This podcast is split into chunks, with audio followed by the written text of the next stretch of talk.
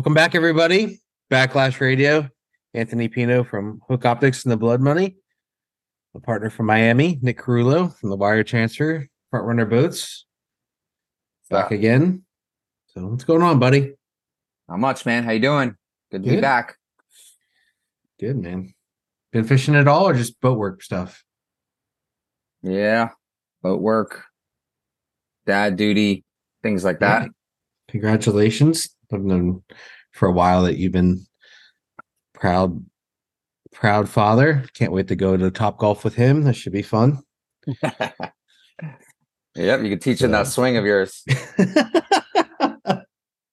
yeah, first time I hit a golf ball in like, I don't know, 10 years maybe.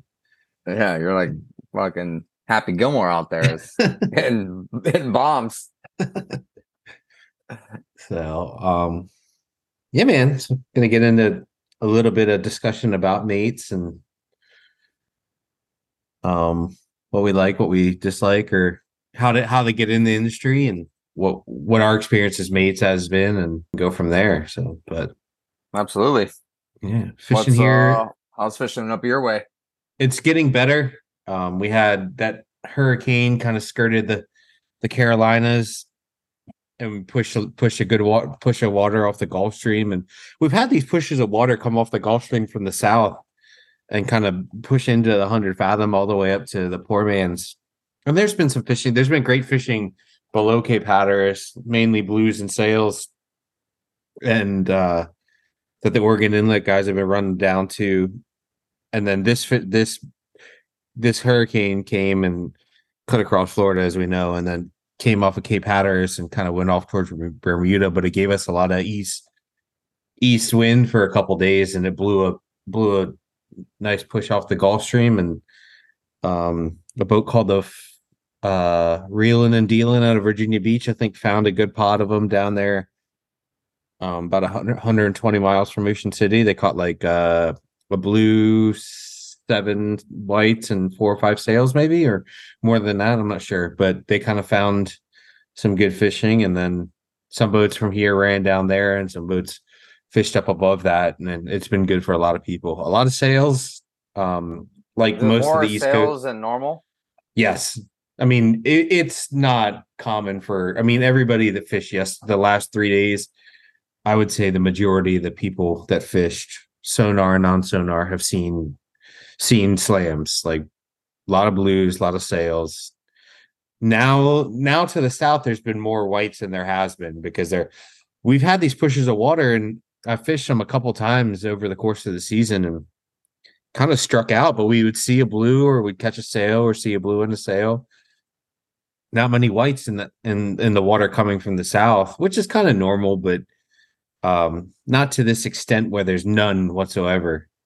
So to have the white marlins mixed in there now, and then the sails. I mean, there's boats that were catching, uh, getting five, six, seven sail bites, um, fishing out of Ocean City all the way up to outside the Poor Man's Canyon, which is pretty crazy. So, um, happy to have it and slam fishing. Like the idea that you're going to go and have a good chance to see a slam in Ocean City is it's not something that hasn't happened before, but man, it's not like uh Yeah. this is consistent slam, so that's pretty cool.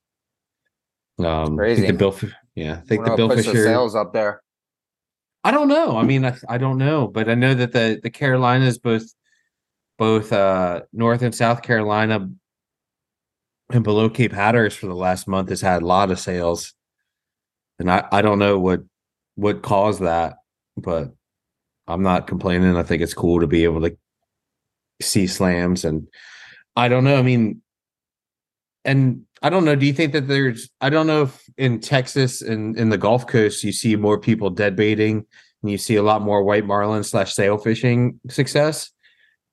Is it? Do you think that this is just like what they call a people sometimes call a cycle, and there's more sales and um, or there's more people fishing for them? Like over in the Gulf Coast, you know, a lot of people run offshore and do the live bait thing, but it seems like more boats are dead baiting now. Yeah. So I don't know. Um, do you think that it'll it'll it'll uh translate to maybe more traditional sail fishing for um the east coast of Florida and maybe Isla as well. Not with this heat, honestly. I mean, depends if we get, you know, a winter at all. But you know, the way it's kind of lined up the last couple of years, it's definitely gotten slower. And not only slower, it gets pushed back later and later just because we haven't had those early cold fronts. Mm-hmm. And you know, that I think this year will kind of depend on that if if we're gonna get something to push them. But man, if there's fish way, way, way up there, still up in the Carolinas and stuff, I mean, you know, we're already getting close to fall here. So if Yeah. something something's got to push those things. I mean, not saying we're not gonna still catch them, but yeah, I mean, I don't think we're gonna have a banger year if When is the last time that pushing them. yeah, when's the last time that you had like a what you would say like a really where there's been like a really great sailfish season or not even great sail fishing, but I mean you're you're fishing in South Florida has been pretty poor last couple Yeah, of years, hasn't it? hasn't been hasn't been what it used to be that's for sure i mean i mean december used to be you know a great month you know I used to go out there and you know catch eight or ten in december i mean Mhm. if you if you did that if you did that the last two or three years you'd be a hero you know Yeah. it's strange I think that there's a correlation between you guys having good sail fishing and us having good white marlin fishing here. I think the the uh the big winters the big winters help the help the water set up for up here for good good white marlin fishing and I know the cold fronts help you down there. So yeah and you know you got scott fawcett there and stewart um you know just catching sales all summer long which you know that's i don't you know we don't really i guess know if that's a new fishery or those fish have just been they've always been there and no one's been fishing for them or Mhm. You know but scott super dialed in with that and you know all summer long he's has he still been picking at him pretty good? yeah, yeah. But you know, those residential fish or those fish, you know, there's a ton of bait there. So those fish just live there, you know, all year and feeding on a, the bait there. So Yeah. I don't know. I mean, it's just so strange. It kind of makes sense like to have the have the fishing that we're having up here now because the Carolinas has been so good and the way the current rolls, you know, you would think that they'd eventually make it up this way. Um but it, it kind of I don't know. There's no rhyme or reason why like I don't know if there's anybody who knows why there's more sales on the East Coast in the Mid Atlantic this year than than in past years, you know. Yeah. So I mean, there's been it's been incredibly consistent at a, at a Morehead City and and just south of Cape Hatteras, Cape and Hatteras and Charleston was a, incredibly consistent. So I find that very interesting. You know, I, I don't know if there's just like there just happens to be more sales that that got on the Gulf Stream, got on the conveyor belt, and they're just kind of here. And you know, I don't know, like it. it's funny because we always think like during, you know, when our season gets going, all of us are always like, you know, when we have perfect conditions and we're not catching them, it's like, where are they? Yeah, You know, yeah, where that's the they? concerning thing. Yeah, like I can point to the last three or four years in Ocean City not being great fishing and being like, well, there's not really hasn't been great conditions. Yeah. But if you get the get the conditions and they're not there, then that that's kind of kind of a scary thing. And like we were talking before the pod, like the idea that Isla hasn't been as consistent either is kind of concerning. You know, I always thought that there was a definite definite correlation between good fishing in South Florida and good fishing in Isla, but I don't necessarily think they're the same fish. I just think that the same conditions make them act the same way. You know what I mean? Like you get north wind here against against northbound current, then you get the perfect conditions and they have the same the bottom is set up kind of similarly there as it is in South Florida. It's a little bit a little bit more condensed uh north south, but like you get a north wind in in uh it typically gets pretty good. Yeah. So but I, know. do That- tend to think I do tend to think that when we do have good fishing in South Florida, typically they have good fishing Mhm, I would agree. Isla Yep. because I think that body of fish, you know, you get you'll get a good, really good pick in South Florida, and then you'll get that same body fish that you know you'll get some really good guys in the Keys put up some really nice numbers, and Mhm. then you know, and then a month later or a few weeks later, you get you know some guys putting up some nice, good numbers in Isla. So I just know. haven't had the the, big north winters. wind, the Yeah. cold. Like it used, I mean, it used to be cold for a few days at least. Now you get Yeah, yeah. it's cold from from 4 a.m. till 9 a.m. and then it's, Mhm. it's already you're taking all your gear off. Makes it a little bit more pleasant to fish, but I'm sure you'd take that if the fishing was better. Yeah, north take wind the frostbite nose and fingers for seeing the fish. That's for sure. Yeah, the smoke on the water and all that stuff, man. yeah. Miss miss those days. Hopefully they they come back. Some of the old timers up here say, "Oh, it's a cyclical thing," so we'll see. But hopefully, I mean, I wouldn't mind having a big winter at some point either. You know, putting three or four eddies at, you know, rolling down from North Carolina, and uh, or not North Carolina, from New York, and rolling down here, kind of like the one I've been waiting for all year. you know, Yeah, typically, you know, the last two years there's just been one giant one up off of up off of New England and New York, and you know, the good years there's three or four good ones, and they they kind of push each other along. So, but that's kind of we'll find don't know out. if- Time will tell. yeah. If anybody has any any theories on why there's better sail fishing on the East Coast this year, I would I'd be curious to know. But I'm not mad about it. The idea of we fish three or four days in a row coming up, the idea of seeing some slams is pretty exciting. So it's been 10 years since I caught a slam at Ocean City. So 11 years right. actually. Well, you're due now, so Yeah.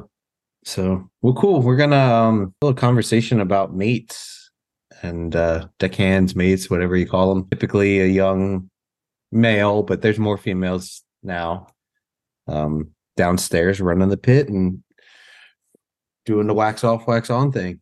So I mean let's talk about uh I guess we'll start off with our experience because we didn't come out of the womb driving sportfish boats like we probably would have liked. So, um, I mean, you started with uh, Ray, and how'd you get it? Like, we get a lot of questions. I think would you would you say that even with the last pod and this pod that that we get a lot of questions on how to get in the industry as a Yeah. mate? for sure. Um, there's no real there's no real perfect template for it. I think everybody's everybody's journey is a little different. That's what's kind of cool about this. Is there's no real template. But um yeah, I mean you started you started I wouldn't say you started at the top, but you started at the bottom of a great established program. So Yeah. Well, I started in even before that. I just started somewhere, which you know, it's kind of where you got to just be. You just got to put yourself out there. And I kind of just started with some random, kind of random boat, but you know, that led to the next thing, and then the next thing. You know, you just gotta just gotta put yourself out there and not be afraid to, you know, ask a mate mate that either know or look up to or a captain or a program and just like hey man can i ride? Can i get on the boat? Can i learn? And i think uh that's the biggest thing is just being confident to put yourself out there and be willing to learn Yeah.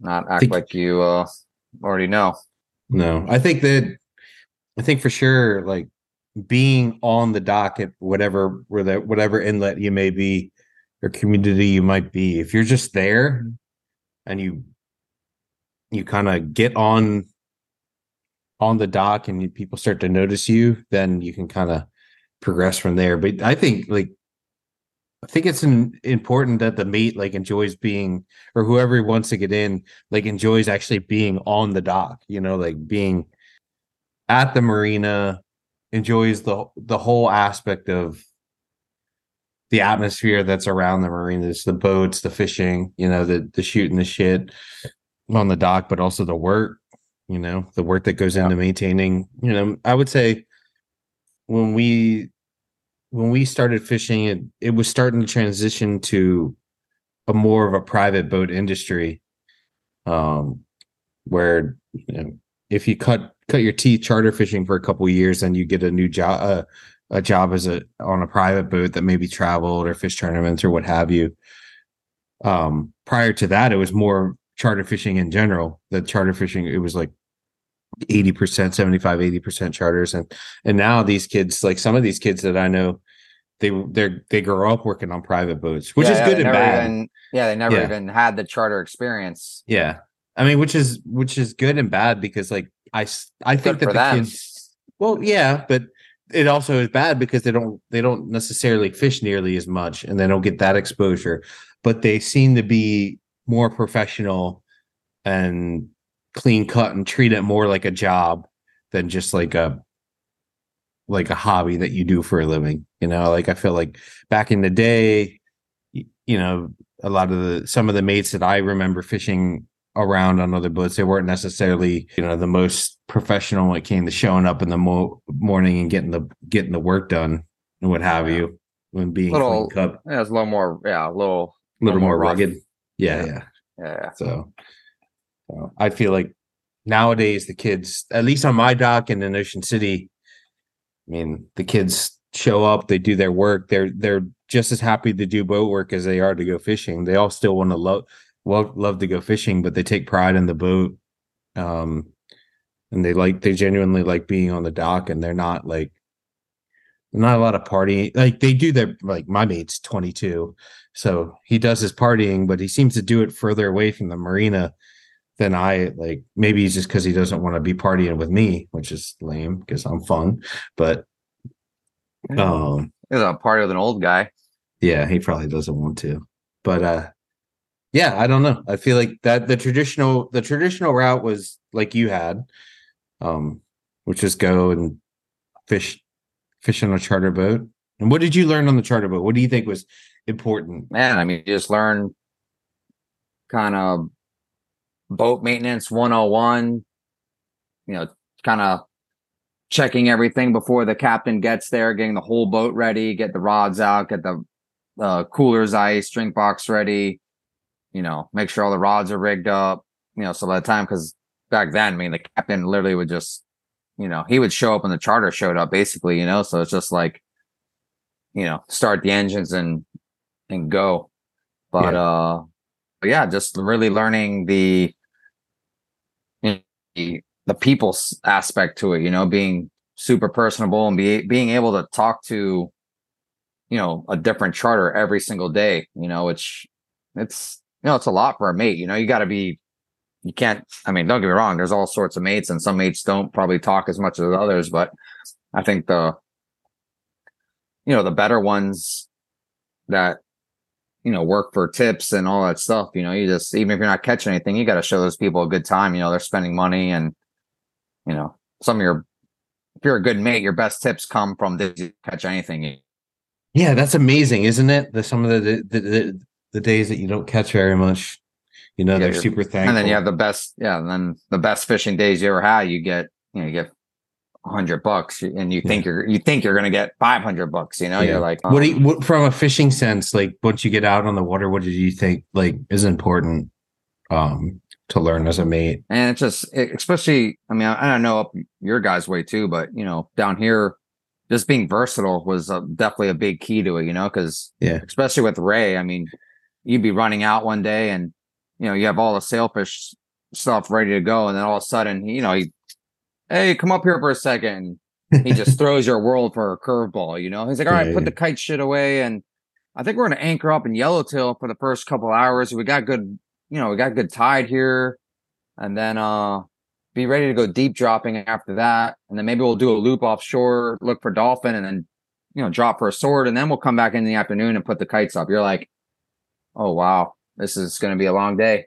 Yeah. uh so yeah just being being able to manage all that and kind of do it with a smile on your face because there was days when you're like this is just it's too you know some days that you they really wear you out. And especially when you do it back to back like that you're like oh my gosh. It's just nice when you you know you're going sail fishing five days in a row you know it's just you know it's the same rods you got you could crank out a bunch of leaders and you know you know what you're doing. It's kind of sucks when you get there and then you just don't know what's going to happen Yeah. I think being able to adapt what we're like and adapt on the fly and not really have it fluster you. I'm I've um like you said, like it, it's not I wouldn't say it I don't know. Some of the boats, especially here, the charter boats lately, these last couple years have been forced to to to live like that, where like it was like tuna fishing in the morning, then go deep dropping for a little bit, and uh, maybe go bail some dolphins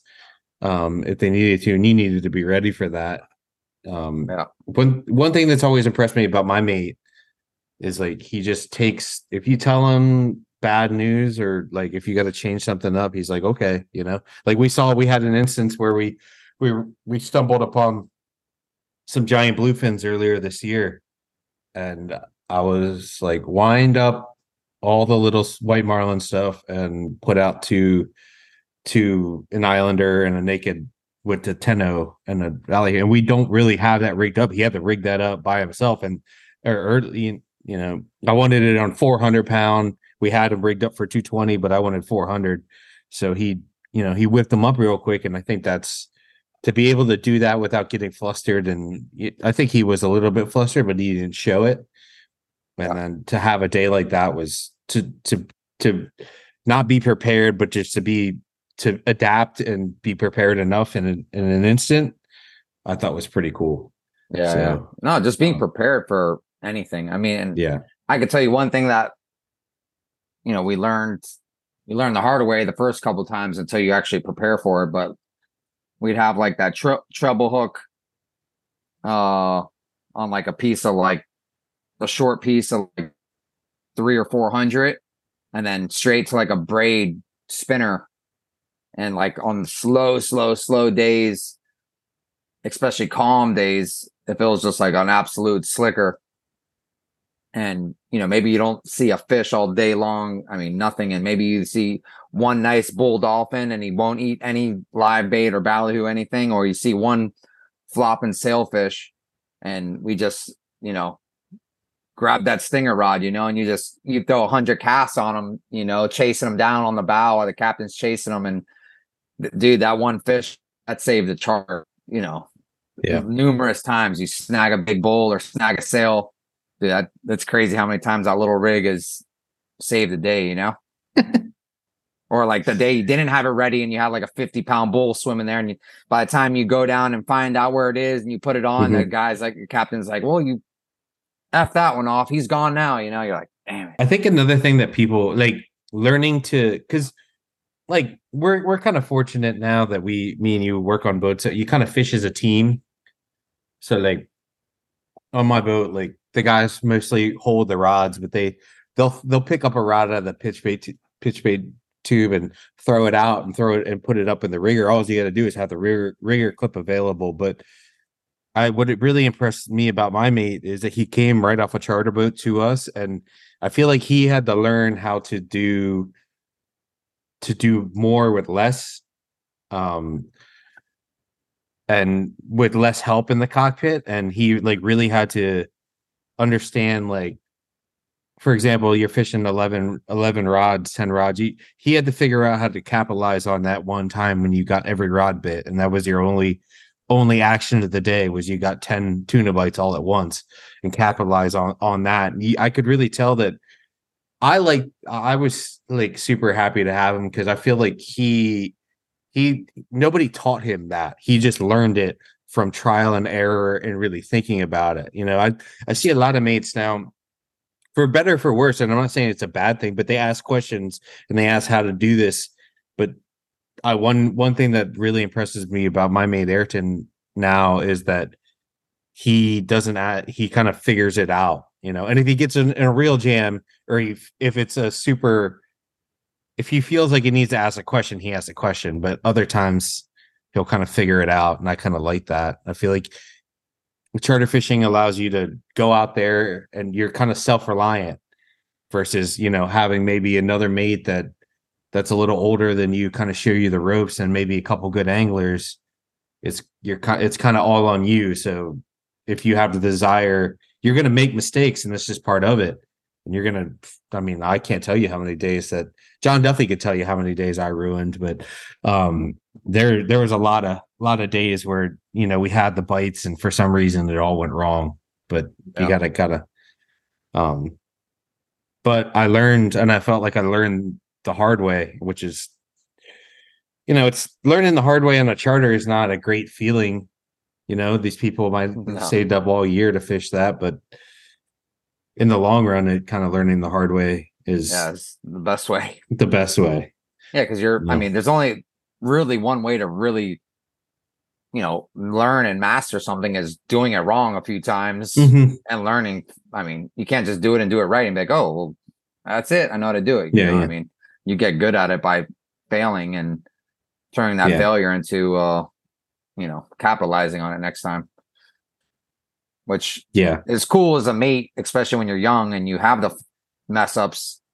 And then as you get a little more seasoned, then you start to see the things that you struggled with, you know, become like second nature to you. And then Mhm. you kind of, that's when I think you get in like that little bit of, you know, get in a rhythm, especially when you're, Mhm. when you're in the, the cockpit by yourself. You know, it's nice to, it's nice to have be in your cockpit, run the show, and everything goes smoothly, you know, and then, you know, like, cause you kind of know everyone's watching at you, watching you, waiting for you to mess up. And when you don't mess up, it's just like, you know, it's like, ah, nice, you know, it's going your way.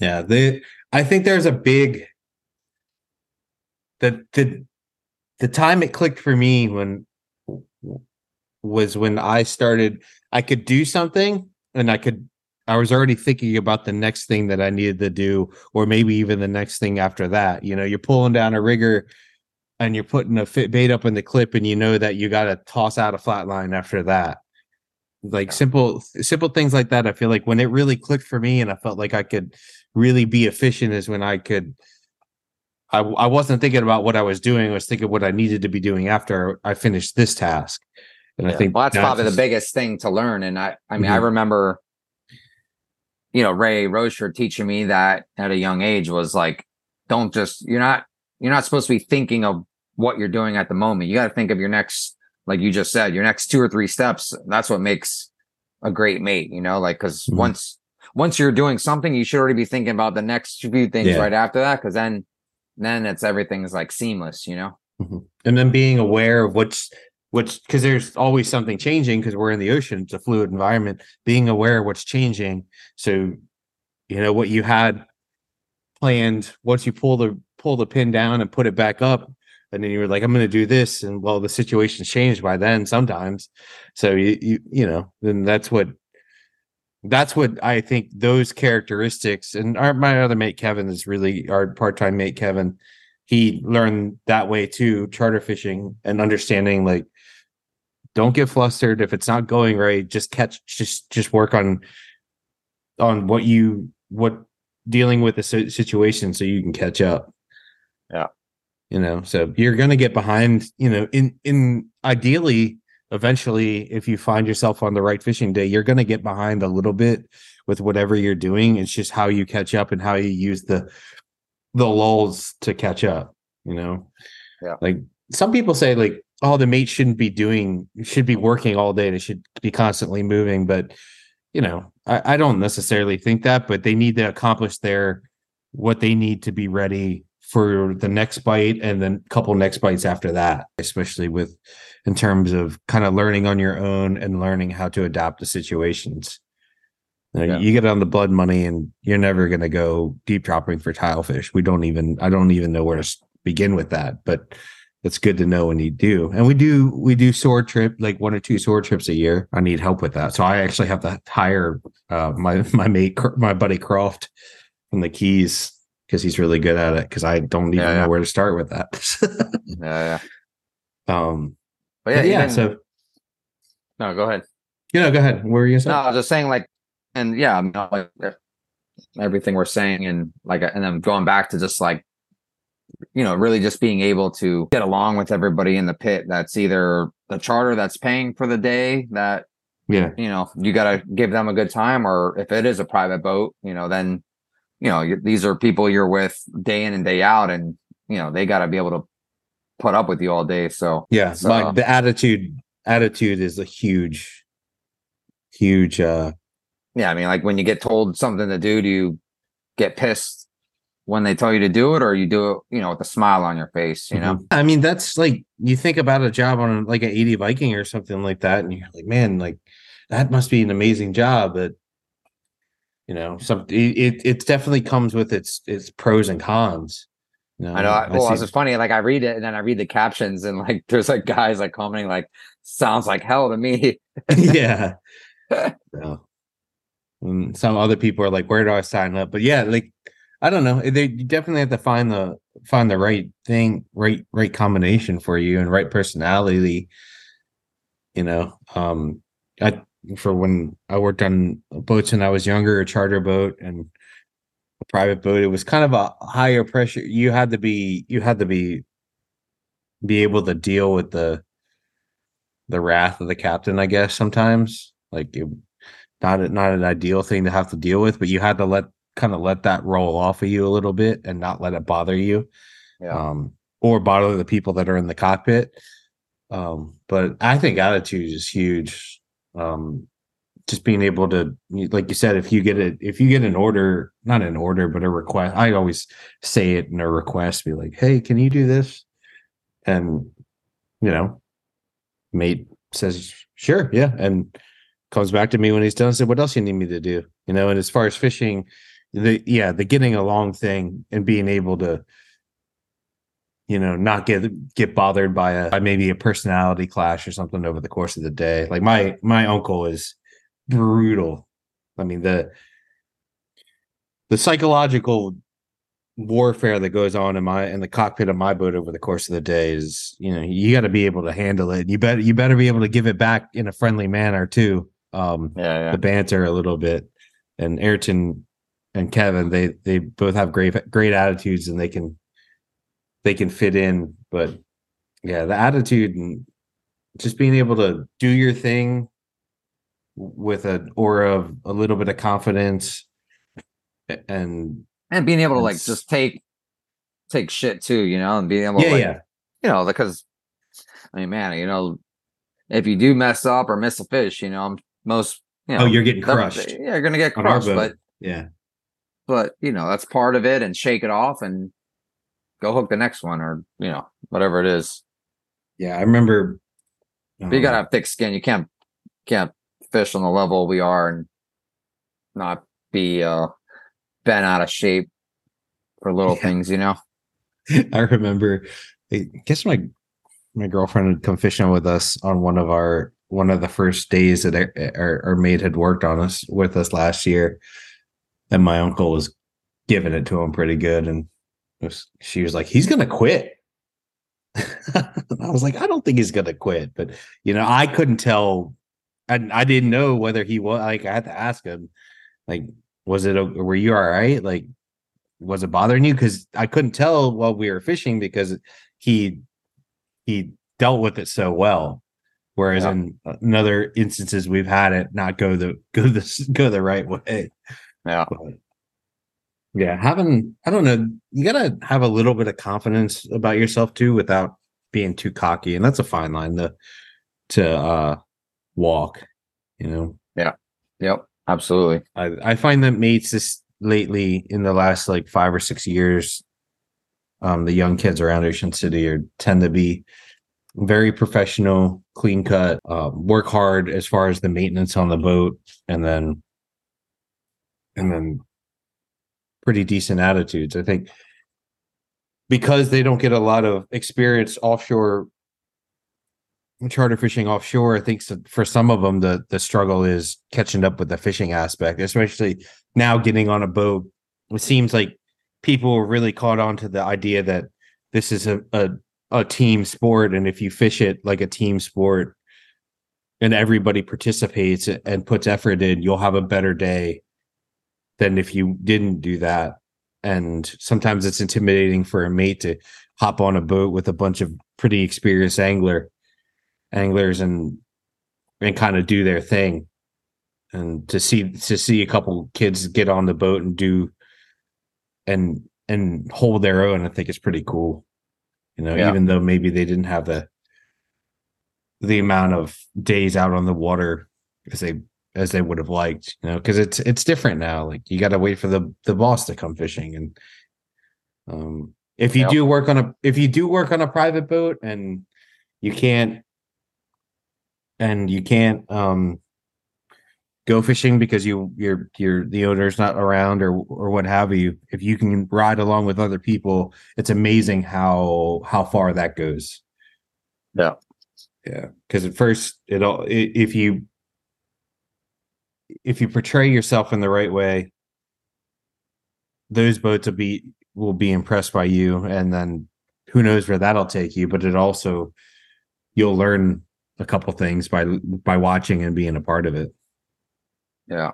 No, I mean, the thing you see down here a lot now is, you know, because everybody has or knows a kid that, you know, their dad has a 39 CV, a 44 mm-hmm. contender, you know, whatever that is. And then, you know, you get all these high school kids, you know, just running around on all these big center consoles, you know, when sail fishing's good or not even good, but you know, a lot of them, I think they got a chip on the shoulder that they they're just out there and they know what they're doing. But I think a lot of them don't really.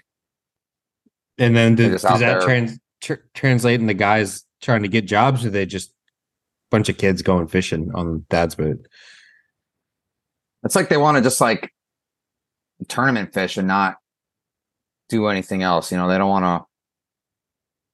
They don't want to go work on a charter boat, go work on a certain boat. They just, you know, they just, oh, I, I tournament fish, you know. Yeah. But you know, you got to you got to put in the work to just, you know, you don't just show up and fish tournaments, and that's the luxury, you know. Tournaments Yeah. is the luxury. I mean, any day. I mean, when I was young, the, the my first captain, Marty Marion, he was like, he would say that your job is to maintain this boat and be a team player, and then going fishing is a is almost like a bonus. You know, that's what you Yeah. work hard for all all week or whatever what may have you do all the work for maintain prepare maintain the boat prepare the tackle and then get to go fishing it's a bonus it's not it's a part of the job it's not the job anymore like it is when you're more charter fishing Yeah, I mean, I remember when I first started out with Ray. I mean, just you know, I had to work on a charter boat for a year before I was even allowed to tournament fish. And then I remember the first tournament I did fish. You know, I was like the third mate, and we actually won the tournament. And uh, and I think I just got like I just got day pay. I didn't even get a piece of the winnings. You know yeah which uh at the time I was like, you know, heartbroken, you know, but you know, that's part of it. yeah the the idea maybe maybe the one detriment that i see is sometimes that that mates that maybe mates and captains. I mean i i kind of got lucky in my job. And you kind of there's with with the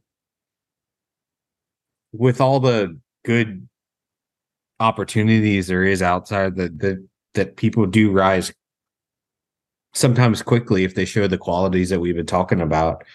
And uh you know, Yeah, can be- you, you- you just and you could see, I mean, especially you know, I, I try to like if kids if I get young kids that ask me, especially during season, sometimes they ask me if I could ride along. So I let I'll let like some kids, random kind of kids that let them ride along before like a pre-fishing, you know, because usually Mhm. we're like a couple men down anyway for pre-fishing because Yeah. everyone's kind of got their own agenda way. But you know, it's cool to see sometimes when you take some guys out and it's like you I could like, all right, that kid's gonna be good, or you know, Yeah, this yeah, kid, ah, you know, this kid needs some work. But sometimes you bring a, a kid and you're like, this kid, yeah he's this got it gets it. He's get Yeah. he gets it.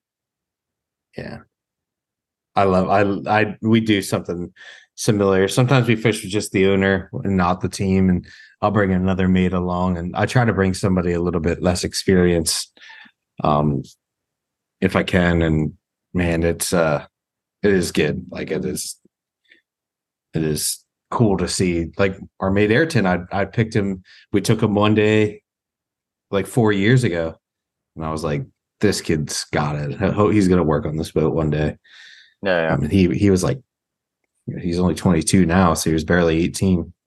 Wow. Um, but yeah, I, I I just find. Do you find that you know kids?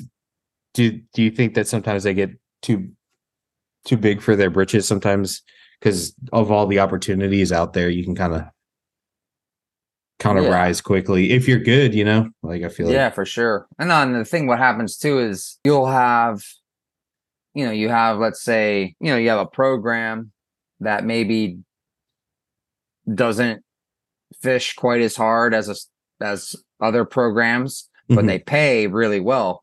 Yeah, yeah, So then you have a kid that got paid very well, but does, is coming from not a fishing operation yeah, and then he goes on to a fishing operation, but he doesn't know.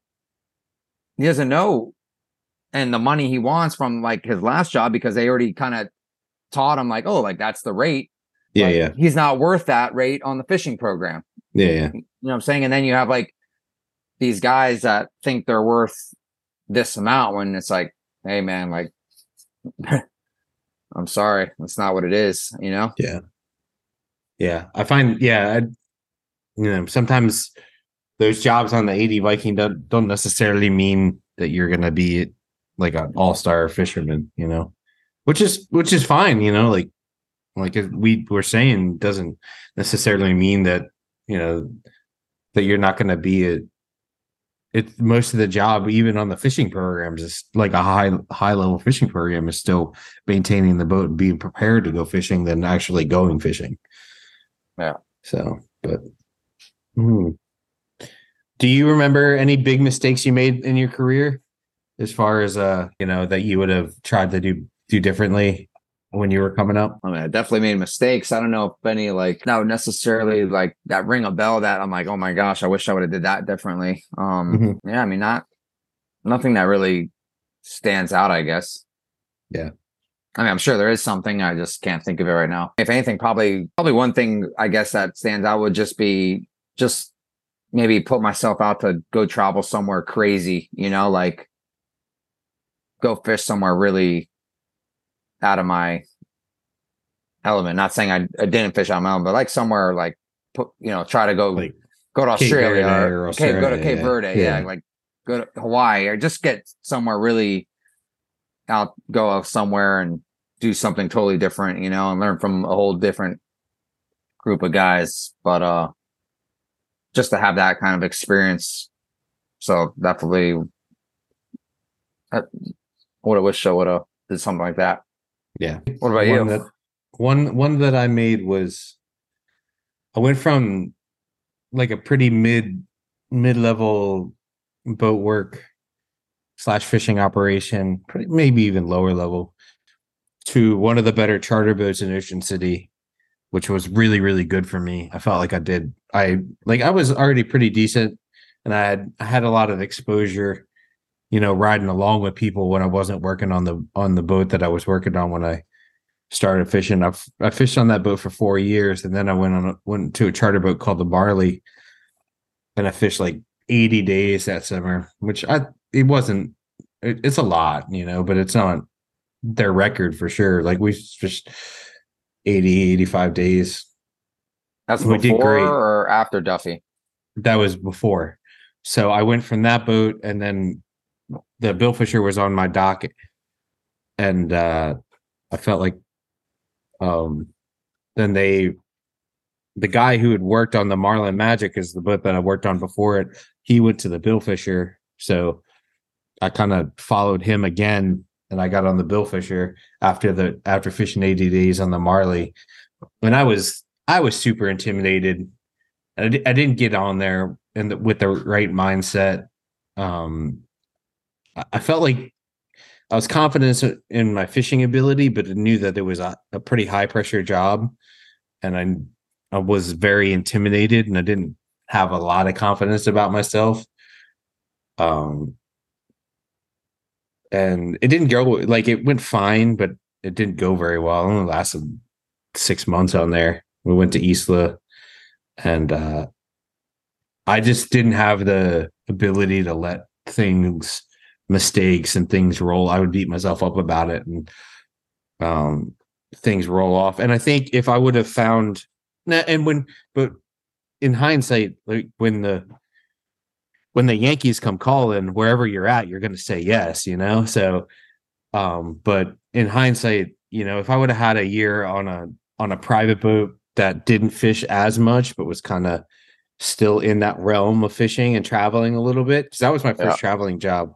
If I would have had like a different a, a tr- I would have been a little bit more prepared than what I was for for that job. But I'm so glad that I took it because I learned more in six months than I did, you know, in Yeah. f- in, five years. Um, but I don't know. It was just uh, like I don't know. What are you going to say if, like I said, if the Yankees come calling? I, f- I felt like you, you got to say yes. You don't know when that that Yeah. opportunity will come again. But on the other hand, I would have liked for another year to do that, and then and then I took a big step down on the blood money when I started working working for Pete. He was the he was an owner operator and ran the Viking, and I had the like I was doing I, would- I was doing the captain and the mate stuff, except I wasn't driving. So that was a big yeah. I don't say I didn't say it was an ego check because I was pretty pretty bummed after I got off the Bill Fisher. I got let go from there. Um, but I had to go out and rebuild it and then build the program. So, but I How think come a little, let go? huh? Because I just wasn't up to it. I just wasn't. I, I couldn't deal. I don't know. Being, I guess, being away. Not that I, I was. I've been traveling since I was fifteen. You know, I lived in South America playing soccer, so the the being away thing wasn't a big deal. But like the being away and feeling like you were under pressure, walking on eggshells every day was tough for me. You know, and and I just I don't think I was ready, quite ready for that. So like if I would have been able to maybe do a season going down to Palm Beach and then maybe doing maybe going to Isla or something like that on a boat that wasn't as hard at it. Um that like for example, that day on the so that that epic in 2011 it would have been the silver sailfish derby we went fun fishing and we caught like 16 or 18 sails and we sucked you know and like the good boats caught like 50 like i just was like that like now i would have been like oh we don't go that was my my fourth day kite fishing you know ever Yeah. and uh I would like now I would have been like, man, that was a great day. We don't do this very often. But then I would like I was so used to used to, you know, I, I knew that I was on the boat that typically was competitive with everybody all the time. And I was like, I beat myself up about it. And the next day I would was sucking. And by the middle of that day, I was sucking. Then we went to Mexico and I just couldn't deal with it. And I I'll be I can tell I'll say this, I don't think that Johnny handled it all that well too. He was pretty hard on me, which is hard is fine, but like I think it wasn't wasn't uh necessarily productive. Yeah. know. But that I mean he's the captain and his family owns the boat, so it's kind of what they want. Um so I I don't think that I I I think when I was just fishing and I felt good, I could roll with it. Um, but I just felt like I was walking on eggshells from the for the very beginning, and I I don't know if I I just wasn't very comfortable there. And that kind of goes to show you like you got to step on some of these boats with a little bit of confidence in Yeah. yourself and a little bit of belief. Yeah, because if you're always you- walking on eggshells, then you never get your, you never Yeah, truly exactly. working at your full potential. yeah, and that's kind of that. I try not to. I try to empower my mate now a little bit if he has a shitty day or something like that, and be like, just shake it off, man. Because I'm like, I, I maybe I was so bad that to to to Johnny that it seemed like I was trying to sabotage the day, but I really wasn't, you know. Yeah, but yeah, that was. I mean, that was the biggest reason. I was just I wasn't really prepared mentally um for uh for working working on that boat. Work for work not necessarily wor- working on that boat, but a full on like competitive Yeah. fishing program. It it would have been nice to have um a little bit a, a stepping stone between fishing on the charter boat where I gained a lot of ability as a as a fisherman and then like and I think I was a little tired after fishing 80 days and then going going leaving the, to go to Florida. We fished a bunch of Florida and then we went to Isla. We only were in Isla for like 33 days. We fished 27. You know. And we uh yeah, and we uh I think we caught like over 400 sails in in in that day, but like by the end of it, I was like, "Fuck these sailfish, dude! I just want to like get the hell out of here." Yeah. Um, and that was kind of the end of it. But um, yeah, I, I felt like me if maybe I would have had a little bit of time to to build back up the the hunger and the ambition to get out there and go fishing after an 80 day season on the on the Marley. But you know, that that was a lesson. Yeah. Uh, and it's hard. I mean, do you? I love fishing, and I. It's why I do what we do. But I'm not going to lie to you and say like I wasn't. I was a 23 year old kid, and I was 22 year old kid, and I was like, I was kind of tired, just fatigued from just fishing every day, you know, and not really having much of a life. And would I trade it for anything the way I did it? No, but I I think I would have liked to have been a little bit more prepared mentally to be like, yeah, I can do this. you know? Yeah. Yeah. So Yeah. because It's a lot. because now like there's there's been great fishing this week and I still gotta wait another day to go fishing. you Yeah, yeah. So but you know, there's always also other aspects that I get to see my wonderful girlfriend and my family fair amount. So yeah, What's wrong with that? do you feel like as far as like when you say traveling because do you do you regret not doing that? Because i don't i i've been fortunate to go some places not necessarily working or with the owners as on a charter and seeing like certain places but like it's different like i like you're not going there and figuring it out like as a captain in cabo like you're not tracking down like if we go on a charter you know they got it they kind of got it figured out. Like as far as as far as traveling goes like i don't yeah i kind of sometimes want to go to the azores like the azores would be pretty fun right now Oof.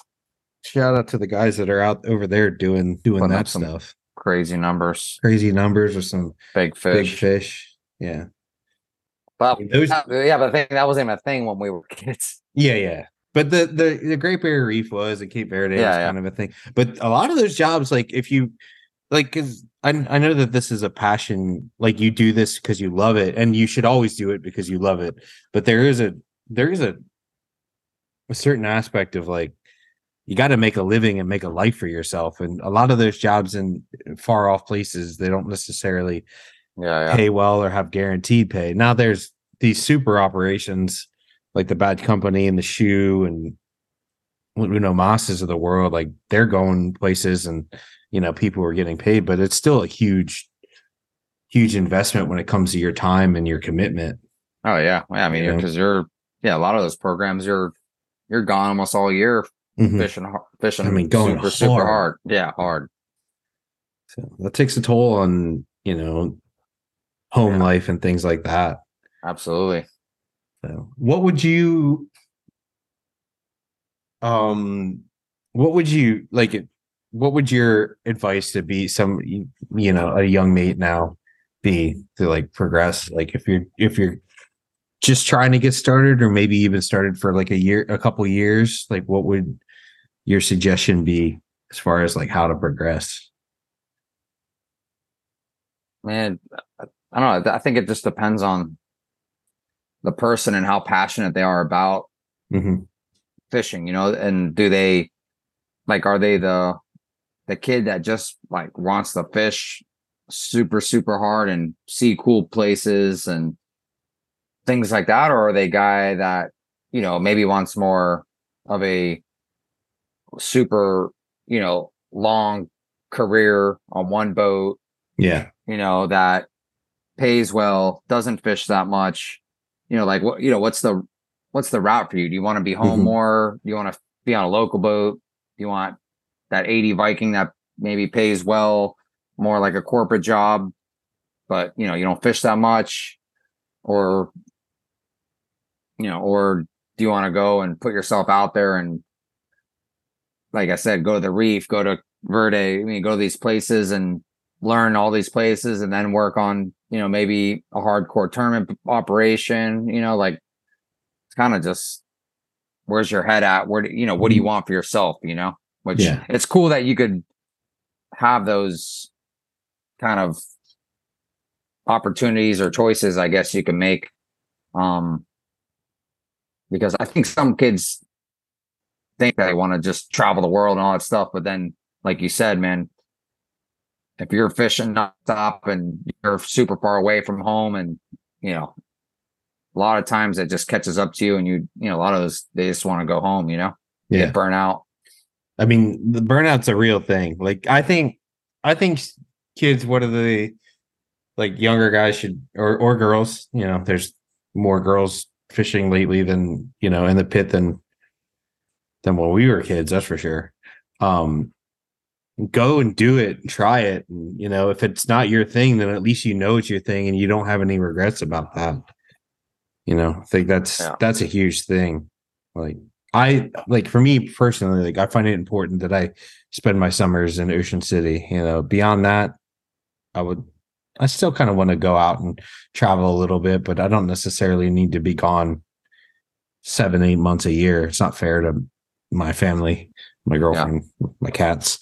So um but I don't know. I we had a discussion with an older captain guy I really look up to. And he was saying about this young kid he was like man that kid's he's taking this job. I don't know if it's a great career for him. He should he should be somewhere where he's fishing and and uh in a competitive place. And talked to i talked to the kid and he he surprised me and he goes yeah that's true but i'm only i'm only 21 no there's time for that and i'm like yeah that you know maybe maybe unlike me, he was a little bit more wiser, maybe taking a step before he goes on a on a program that that really goes hard. You know, you because you learn a lot in those in those intermediate programs. I I call the blood money a stepping stone program.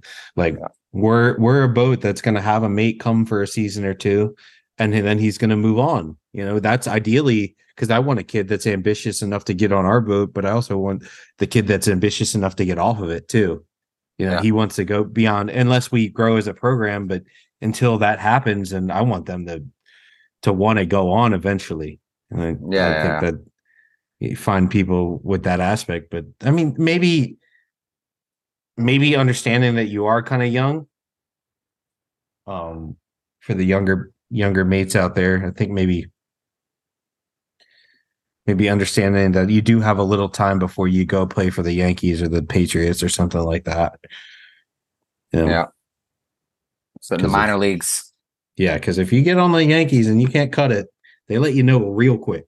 no yeah So no you get sent sent home quick no good stuff i think hopefully we enlighten hopefully some younger guys and maybe steer them in a direction yeah, a direction. Don't know if it's the right direction. I don't know if m- mine or your Hey, as, lo- as long as they're the right moving in a direction it's got to be good right Yeah. I think that's important. Just move in a direction Yeah, and then you'll figure out what still. direction that is. yeah, yeah, yeah.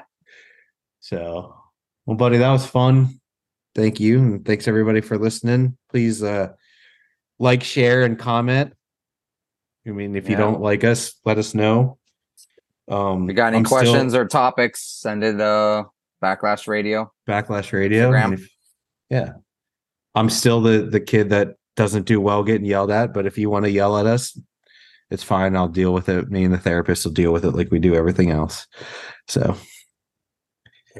um check out Hook Optics, Front Runner Boots, title sponsors, and we appreciate y'all listening. Thank you.